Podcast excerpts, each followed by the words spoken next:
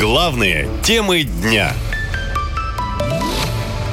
Куда исчезли молодые мужчины?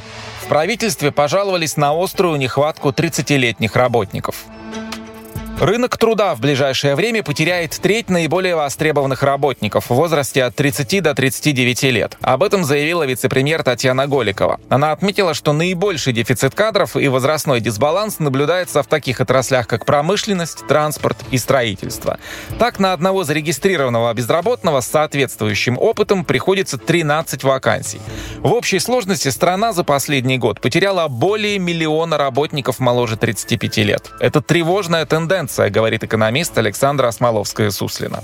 Мы видим уже сейчас, что снижается занятость э, самых таких, скажем так, э, перспективных возрастов. Когда у нас снижается количество занятых молодых, таких вот в среднем уверенном в себе возрасте, мы говорим о том, что это очень плохая тенденция, потому что работать, в общем-то, некому. Проблемы с кадрами возникли после мобилизации, в результате которой 320 тысяч человек отправились на фронт. А еще до миллиона уехали из страны, говорят эксперты. По их словам, новым ударом стала массовая вербовка добровольцев и контрактников, число которых с начала текущего года превысило 280 тысяч человек.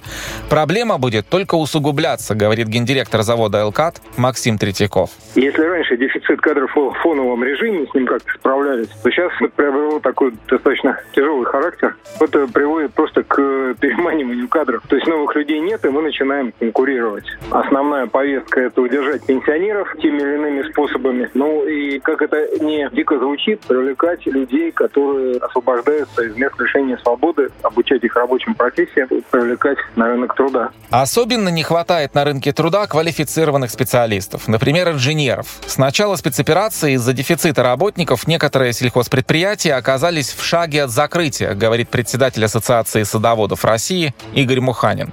Агронома найти нормального, не говоря уже профессионального, точно нигде нет. Управляющих найти – это вообще дефицит кадров. Блок трактористов 50-60% работает глухих пенсионеров. Убери в среднем предприятии 5-7 трактористов нормальных молодых, и предприятие можно закрывать. А потуги, такое, чтобы забрать, вы знаете куда, постоянные. Забирают людей, а трактора, которые стоят по 20-30 миллионов, остаются. Доля молодежи на рынке труда сейчас не превышает и 30%.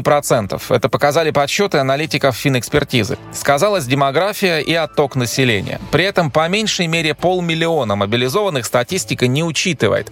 Они не исключаются из числа занятых, хотя и выпадают из производственного процесса. То есть на местах все еще хуже. Наша лента. Коротко и ясно.